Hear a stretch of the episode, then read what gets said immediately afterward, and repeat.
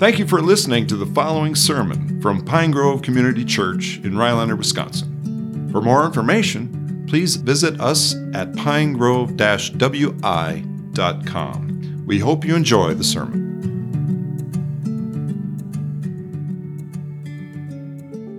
There uh, is a temptation in preaching that I've been experiencing this week. This coming weekend, I'm going to be gone. I'm preaching at a men's conference in another church on Sunday. And so I've been writing sermons for that. And it's been a bugger because I'm trying to write a great sermon. And if you ever really try to say something, you know, you won't be able to. And I was reading this this morning. This is very helpful to me. It says the notion of a great sermon is fatal. It hampers the freedom of utterance. It says, um, But a man who lives with God, whose delight is to study God's word in the Bible, in the world, in history, in human nature, who's thinking about Christ and man and salvation, that he should not be able to talk about these things of his heart seriously, lovingly, thoughtfully, simply, is inconceivable. I do not believe it. Care not for your sermon, but for truth and for your people, and subjects will spring up on every side of you. You have anything to say, just say it bravely and simply. And so when we get to our text this morning, that's what this text is like. It's very brave, it's very simple, it doesn't leave you room to wiggle, although you will try to wiggle off of it. This text is one of those that has to do with what Jesus says, let's say in Matthew 7, where you have this temptation as a believer to be talk. You can talk as if you're godly, you can know the right things to say, but the internal fruit, the external holiness of life is not true. So Jesus said every healthy tree bears good fruit, diseased tree bears bad fruit. Healthy tree can't bear bad fruit, nor a diseased tree bear good fruit. Every tree that does not bear good fruit is cut down and thrown in the fire. Thus, you will recognize them not by what they say, but by their fruits. And so, attend to this. Give, like, listen well here. This will be helpful, I hope. I'm going to read verses 16 to 26. So you see the context around this in Galatians chapter 5. So Galatians 5 is an indication that he's kind of, but I say, remember last week, this is an indication that he's kind of switching topics a bit. But I say, walk by the Spirit, and you will not gratify the desires of the flesh. For the desires of the flesh are against the Spirit, and the desires of the Spirit are against the flesh. For these are opposed to each other to keep you from doing the things you want to do. But if you are led by the Spirit, you are not under the law. Now, the works of the flesh are evident sexual immorality, impurity, sensuality, idolatry, sorcery, enmity, strife, jealousy, fits of anger, rivalry, dissensions, divisions, envy, drunkenness, orgies, and things like these.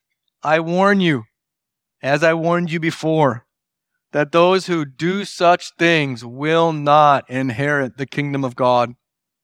But the fruit of the Spirit is love, joy, peace, patience, kindness, goodness, faithfulness, gentleness, self control. Against such things there is no law.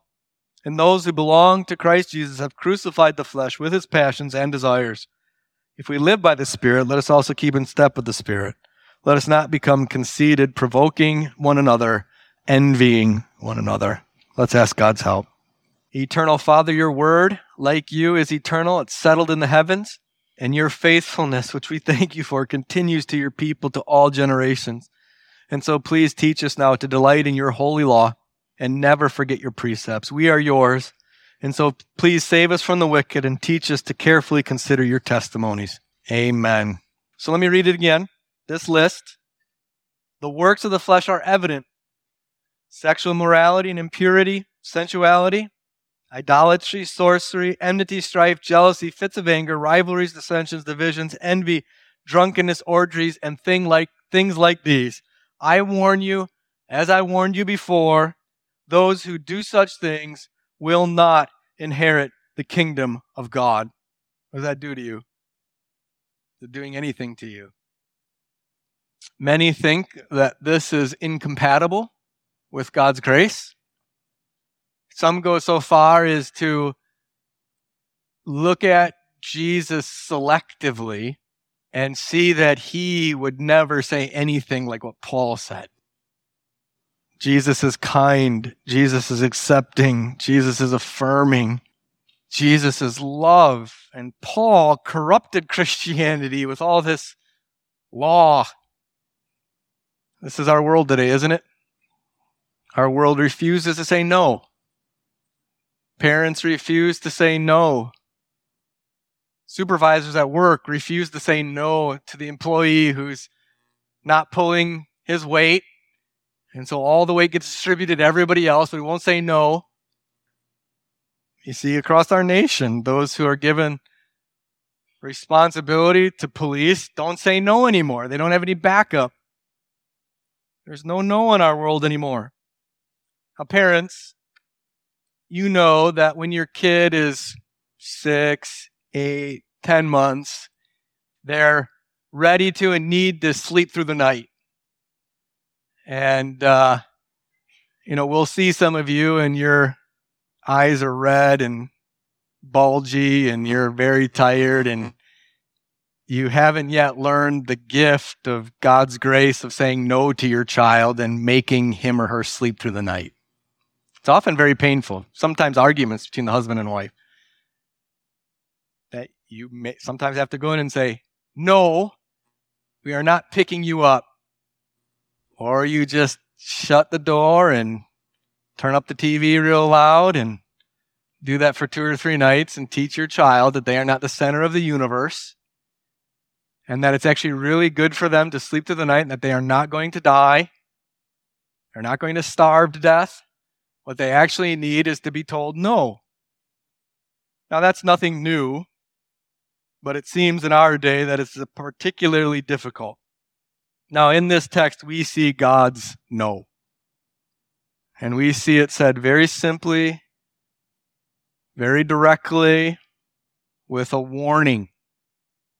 Now, in, if you've been paying attention at all to the book of Galatians, there's hopefully a question in your mind. Is there? What would that question be? I thought that up to this point, Paul had only been speaking negatively of God's law. Right? We saw back in chapter 2, verse 19, that through the law, that is the law of God's grace, I've died to the law. All of the commands. It's like they're, I'm dead to them. I'm free to live in God. You look at chapter 3, verse 21. The law is contrary to the promises of God. Verse 22 Scripture imprisoned everything under sin. Now that faith came in verse 23, we were held captive in the law, imprisoned, but now we're not. Okay? So no law. Woohoo! And now law with the threat. If you continue to disobey, you'll not inherit the kingdom of God. You know, did Paul forget what he wrote when he got here? Did he like write this in June and then took a break until the following March and got back to it and just forgot to read what he had written before? What's going on here? I thought our entrance into heaven was by faith in Jesus alone. That's true. Right? He's not he's not teaching opposite of that here. There are three lessons that are the foundation of our life in God that every Christian has to learn. Lesson one is you cannot be saved by the law. You cannot be accepted and forgiven and welcomed, adopted into God's family by your law keeping. The law, as far as it goes with your justification, is only to teach you that you cannot keep it to come to Him. It removes all doubt that you aren't good, but morally corrupt. Look back at chapter 2, verse 15.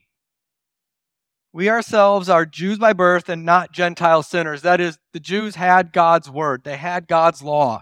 And what if a Jew had paid attention at all to God's law? What, what did it teach him? What did it teach her? What is, it, what is the law saying to those who read it? That a person cannot be justified by it. So that's lesson number one. Because of our sin, because of Adam's sin and our nature, we won't. And so we're under condemnation. That's lesson one. Lesson two is Jesus died to save you from the curse of the law.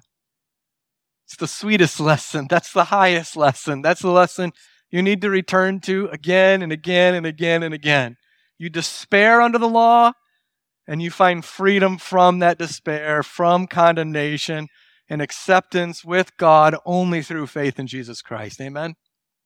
It's, it's the joy of joys. That's your assurance. That's your comfort. That's your peace with God. What's the third lesson? Well, that's what we're learning today. That that faith in Jesus Christ that is alone that brings us to God should lead to a different kind of life. And that different kind of life isn't what saves you, it's just the fruit of your salvation. It's if you have been grafted into Christ, there should be a life that is changing over time to become more like Christ. That's what we're learning here today. And one of the things to realize about ourselves is we not only need to, need to be told God's yeses, we'll see next week, but we need to have it very clearly spelled out God's no's. This isn't a law that you keep in order to be justified by God, but because you're justified by God, it becomes a law that you want to keep because you love Him. So, Pastor Mark read from John chapter 15. If you love me, you'll keep my commandments. Not keep my commandments in order to be loved by me, but because I've loved you and now you love me, keep my commandments. So that's what we're seeing. So this isn't contrary to justification by faith. This doesn't undo everything that we've seen before.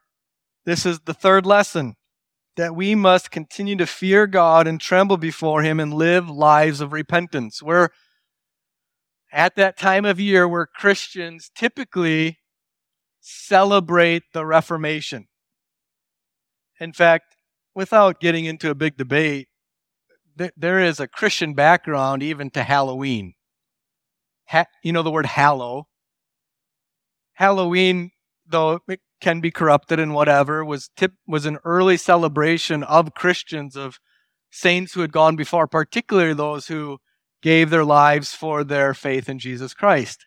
And all Hallows Eve was typically the night before, and the church would celebrate. And one of their celebrations became mockery of evil. They'd wear masks and do things that would kind of make fun of the devil, make fun of darkness.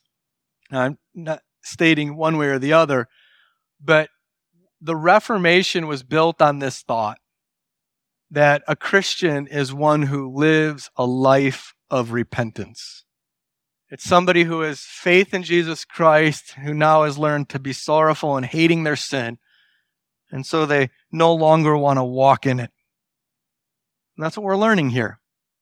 And so the goodness of a text like this is to bring conviction of sin, to help you be honest with yourself, to hold up a mirror that you might again see your need for Christ and see your need to live a life of repentance. A life of repentance a hatred of your sin, that you might not be somebody who looks externally good but is internally corrupt.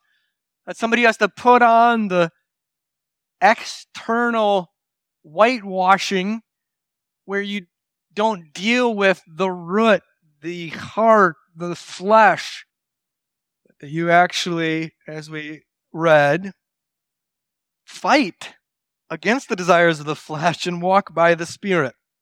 And so, Paul, having said that, having said that you have this war within you, desires of the flesh, desire of the spirit, is now going to make very plain the works of the flesh. And he says right away in verse 19, the works of the flesh are evident, plain. And he says that, I think, because you and I are really good at is that really sinful? Right? Teens in your dating, how far is too far? You know, when you've asked that, your heart wants to go far. That you asking that question is a revelation that you are a wicked person who wants to indulge your flesh. That's what that question's for.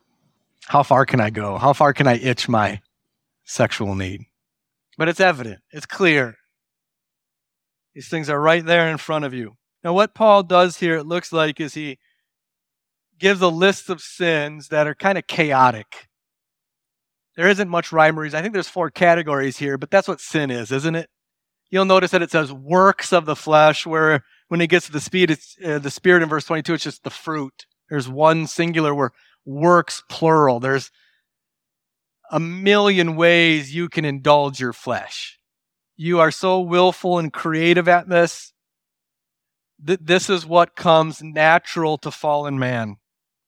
So this list isn't exhaustive, and it does boil down to we just love ourselves, to self love. We really do want to please our flesh, even if it means displeasing our Creator, our Judge, our Father. Now, the four categories here, I think, are pretty clear. You have the first three deal with sexual sin sexual morality, impurity, sensuality. The next two deal with kind of spiritual sins related to false worship, idolatry, and sorcery. The next eight deal with kind of unjust relational anger, enmity. And then the last two, the fourth category, kind of deal with sins of immoderate use or overindulgence, drunkenness, and orgies. Again, this isn't meant to be exhausted, exhaustive. It's meant to communicate that these are works that you actually work hard to do, devise, manufacture, connive. Think Tower of Babel. Remember that? They really planned and came together and worked hard to throw off God. So let's just briefly walk through these. The hope is that as God brings conviction to you, that you don't hide, that you don't kind of dismiss, excuse, but you're honest. And that if this is an ongoing issue for you, that you bring it into the light and bring it to my attention or to the other pastors or elders or other godly, trusted people that you know will be hard on you in your sin.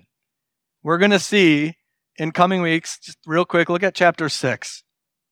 This follows right on the heel of our teaching. Brothers, if anyone is caught in transgression, if transgression has you caught, you who are spiritual should restore him in a spirit of gentleness. This is what it means in verse 2 of chapter 6 to bear one another burden, to fulfill the law of Christ, to love, to help each other fight in battle our sins, particularly those that catch us. And so confess your sins to one another at our the um, group that I'm ordained with, Evangel Presbytery, we had our presbytery meeting, and one of the issues we dealt with was a sin in one of the pastors. He had called his elders or informed his elders of a specific ongoing sin in his life. And one of the things we do for each other is that sin then gets brought to us as a presbyterian, we decide on what to do about it. And in this case, because it was now what it was wasn't made known to us all. It was a small group appointed to help him. It wasn't for shaming him, but they decided that the sin was significant enough that he was put on leave for four months and barred from the Lord's Supper. A pastor. Now, one of the things that was very helpful, I thought, at the Presbytery meeting is one of the guys involved with that got up and said, That he sinned is boring that we sin is, you know, that's that, that's nothing remarkable, is it? but that we love each other enough to say no to each other and do something about it, that's remarkable. And so as you go through this list, that's what we want to be. That's what you want to be. Because there's a price at the bottom here, isn't there? There's a cost. It is that you'll not inherit the kingdom of God. And the kingdom of God is the most glorious, wondrous, pleasurable, delightful hope future that you could ever imagine.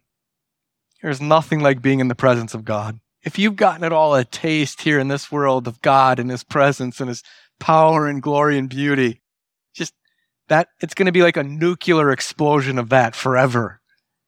But if you continue to indulge your flesh now, you will not inherit that.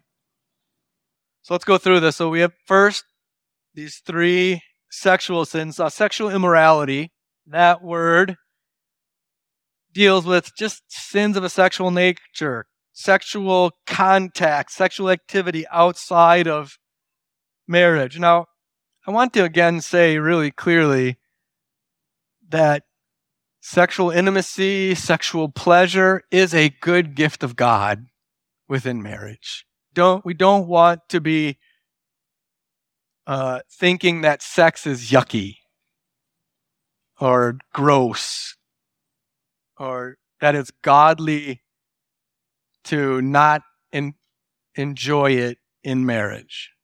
It's not true.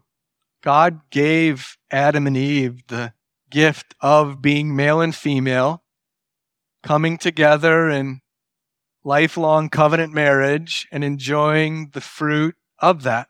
And for the purposes of enjoying the pleasure, having children, and protecting each other from temptation to sexual immorality. But there is such a thing as sexual immorality. And because we are sexual beings, because you've been made male and female, because God has given you this good desire, because it's so central to your being, this is going to be a main way that you'll always be tempted. And because it's so central to who we are, the destruction of this sin is massive, which of course you see all over our culture. So we should hate this. We should flee from it. So these are things like adultery, sexual activity outside of marriage, making out, prostitution, fornication, incest. Now, we know that the indulging of this is done in the name of love. We just love each other so much. That's not love, is it? That's just indulging your flesh. The next word, impurity, should bring to mind all of the Old Testament when it deals with uncleanness. If you read the book of Leviticus, it, there's lots of verses about this is unclean, that is unclean. And so sexual sin is an impurity. We were bought with a price. We're to honor God in our bodies. You weren't redeemed by the blood of Jesus from impurity to indulge in it. This could be in our minds, isn't it? That we think on that which is pure and not indulge our lusts. And then we have this word sensuality, also sometimes translated debauchery, lewdness. This becomes a kind of a dismissiveness, a um, a looseness, kind of a, a sexual carelessness without shame. Again, our culture is rife with this. We boast now in our sexual sin. It's it's you know it's considered a a virtue. The more sexually depraved you are, it's like the more virtuous you are. Jeremiah 6:15 talks about how God's people had no shame or ability to blush anymore over their sensuality. So that's the first category. Uh, as we've said and want to continue to say, Jesus Christ, through his shed blood on the cross, does forgive all sin, including sexual sin. And so there is hope in him but we must not continue to walk in it or will not inherit the kingdom of God. Next, we have two sins related to worship idolatry. In fact, it's though we don't understand it as much today unless we think about it, it has always been closely associated between idolatry and sexual sin. That part of the worship of false gods included indulging in all manner of sexual immorality. But you see that today. Every culture is a worshiping culture. And wherever you see a lot of sexual morality, you can get close to what they're worshiping. That's our culture today. Now, idolatry, of course, does mean the worship of man made idols. But in scripture, the, the category of idolatry has to do with worshiping, a God, worshiping God in a way that you devise and not according to his word.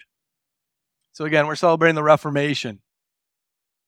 Uh, one of the main things the reformers reformed and brought back to Scripture was the worship of the church. You know, we, we don't have to have beads that we say certain prayers. We don't pray to Mary. We don't have to pay money to get our deceased ancestors out of purgatory. These were ways that we devised worship that we then said, God, this is how we're going to worship you. And God calls that idolatry. So any deviation from scriptural worship of God that we devise, that we do according to our will, is idolatry. Now we can do that. Maybe baptism for you is an idol. You place a lot of hope in your baptism as if that is your righteous before God. Maybe it's that your kids all are dressed up beautiful here and they all sing real nice. That's your idol. Now, that's a good thing. We want that. But see, what we want to do is we want to fashion God as we find him tasteful and then worship him according to our taste and not according to his word. Sorcery or witchcraft, this is a very interesting word. Now, the worship of dark things, the worship of the pagan gods, the indulgence in witchcraft is being revived in our day. Now, don't think Harry Potter here. Um, just think of people created in God's image who are profoundly spiritual, but living in a totally materialistic world where there's nothing spiritual anymore, but they want it. And yet they want it according to their will. They want it according to their way. And so the draw of paganism and worshiping and witchcraft and darkness is very alluring. It's very attractive. It's very spiritual. It's very tangible. But this word, the interesting part of it, you'll hear it. The word in the Greek is pharmakeia. What does that bring to mind? Pharmacy. Pharmacy. This is where we get the word pharmacy or even drugs from. So the word does have to do with witchcraft, casting of spells, and so on, making of potions and medicines. And in the time that this was written, it was often related to the mixing of medicines in order to destroy unborn human beings. Abortish abortion. And so if you read some of the pastors around the site, so here's a pastor in, in 198 AD. All of life could proceed according to nature for us if we exert power over our desires from the beginning and do not, by evil devices or, or schemes, kill the human offspring. So the normal process of life would continue if we would deny our desires and not kill them for those who, to cover their immorality, their sexual immorality, use abortifacient drugs, pharmakeia, same word, that expel the matter entirely dead, abort along with the embryo their own affection for mankind. You see, it's no different. It, this using of chemicals to destroy human life is nothing new. Right? So, in, to indulge our lusts, we destroy the fruit of it children. that was considered an idolatrous part of sexual morality. That's why this word is here. Now, we do this, of course, we do this not only with chemical abortions, as we know, but we also do it with just contraceptive drugs that keep conceived children from implanting in their mother's womb. The pill. But we as Christians should love life, should give ourselves to life. So there's those two sins, and now we have these eight nouns rapidly given in a row that deal with unjust anger, animosity.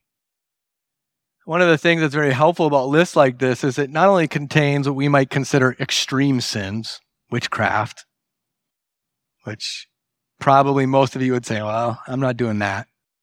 But then it says strife. Or kids, huh?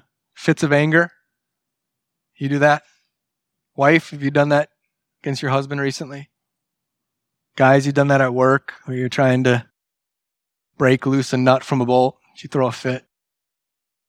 This, this is here. This is us. So you have enmity, where you're just stirring up strife constantly.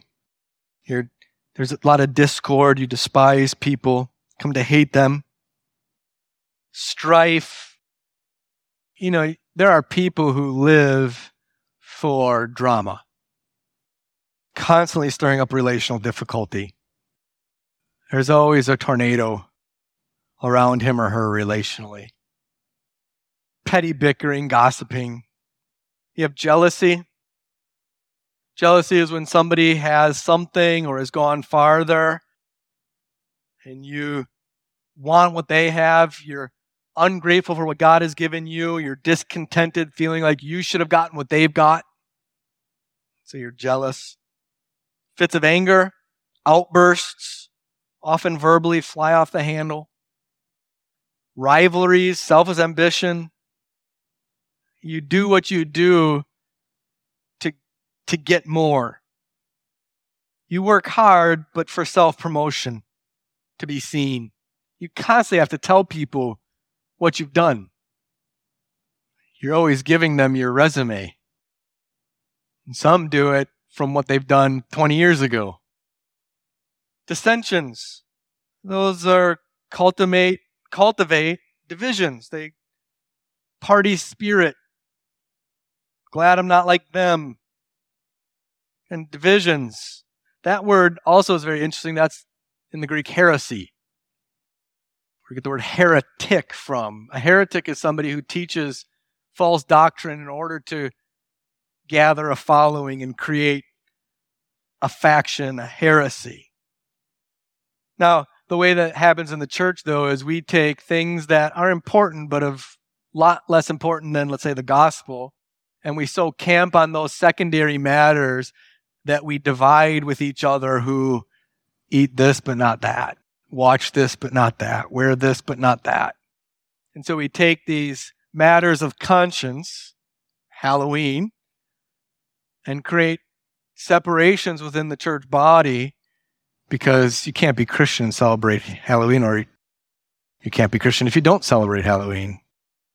And rather than being adults and having discussions and thinking well of each other, we have to divide over them. Then envy. This is the summary sin of these relational sins of anger, where jealousy wants what somebody has. An envious person is degraded to just being ticked at somebody who has more and just wanting them to be lowered. It's no longer enough to just desire what they have to, to rise to their level. Now you just want them to be brought down to make yourself feel better. So you feel ill of someone above you. This is the sin of our culture. This is the sin we indulge in, we deserve. And then the last two sins, the sins of intemperance or overindulgence, drunkenness. Somebody who is led by God's Spirit should not be under the control of a substance. We're not to give ourselves to these things. And then orgies or revelries or carousing. This is a, a step down into the pit from drunkenness, where your life is divi- just defined by a wildness, a giving of yourself to wild parties and fornication and so on. Again, this isn't exhaustive. Uh, the warning comes. I warn you as I warned before. Fathers, do you warn your children? Elders, do you warn the saints?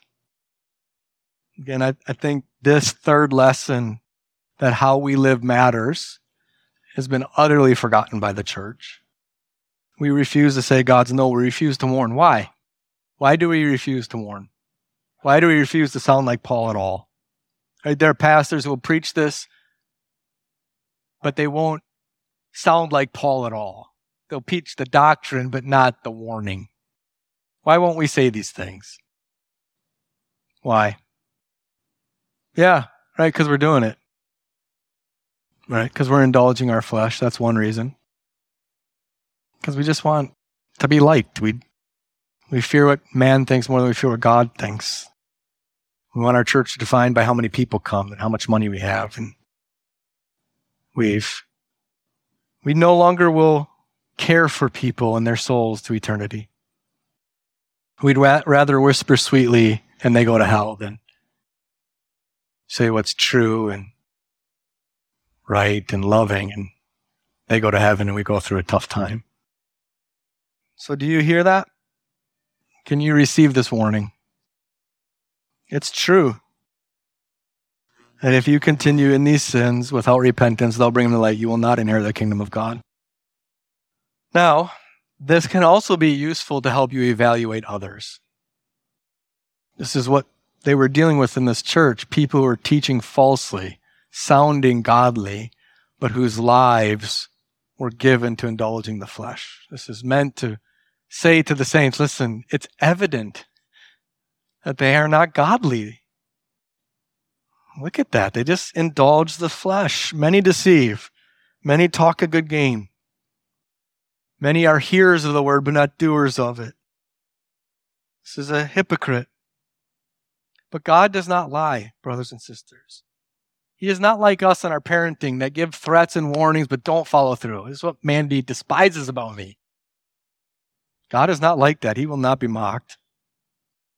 Uh, let's close with verse 24, even though it's not a part of our text. I want to close with it. It says, And those who belong to Christ Jesus have crucified the flesh with its passions and desires. This is partly defining what a Christian is. That those who belong to Him don't walk in their flesh anymore. Again, that doesn't mean we won't sin. That doesn't mean we won't battle sinful desires. That will happen. But it's our lifestyle. It's not what we've given ourselves to. But it's also a hope. We all know 1 John 1 9 fairly well. If we confess our sins, he is faithful and just to forgive us and to cleanse us, to free us. Those who belong to Christ Jesus have crucified. You're, you're not a slave to it anymore. He has freed you from it. Don't lie to yourself saying you can't help it. It's not true. You've been freed. Jesus was raised from the dead. He broke the chains, He broke the bonds. You're not a victim. You don't have to keep walking in this. Have some hope in Jesus. Have some hope in Jesus for each other. I know this is hard in your marriage. There are sins in your spouse that you're just so sick of. Jesus promises to cleanse him, to cleanse her, to have crucified. God will work it out of them. Be helpful, pray, encourage. Yes, rebuke, but be gentle because you're no different, right? But there's hope here. It's not perfection. This won't be immediately. This is teaching us constantly of our need for Christ.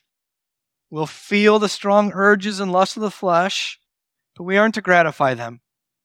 Because if we live to gratify them, we'll not inherit the kingdom of God.